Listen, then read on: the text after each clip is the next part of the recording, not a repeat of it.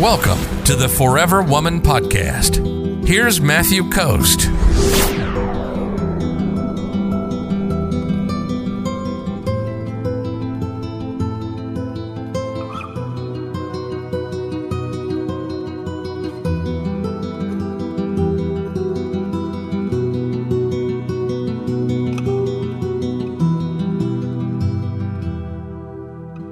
Alessandra says, I just moved in with my boyfriend in just a month. He isn't showing interest in intimacy. I think he is texting someone else.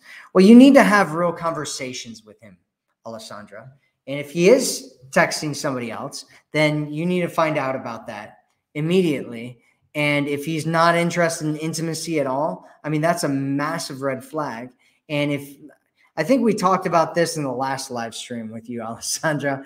If if um, you know, my suggestion, if you're looking for marriage long term and you uh, don't move in with a guy, and if you're not looking for marriage long term, you know, you want to make sure that he's committed to you and you have that verbal agreement. And if you do and you guys live together, you need you need to have real conversations. Like you don't need to come on here and talk to us about it. You need to go and talk to him about it and have real conversations with him and find out what's going on with him. And if he doesn't want to talk about it, it's a massive red flag and you should either kick him out or you should leave.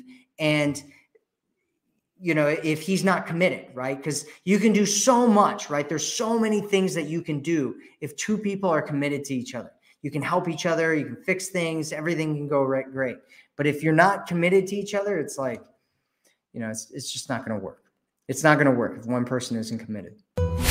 If you're ready to attract a man who loves you, sees you, and cherishes you, visit theforeverwomanformula.com right now.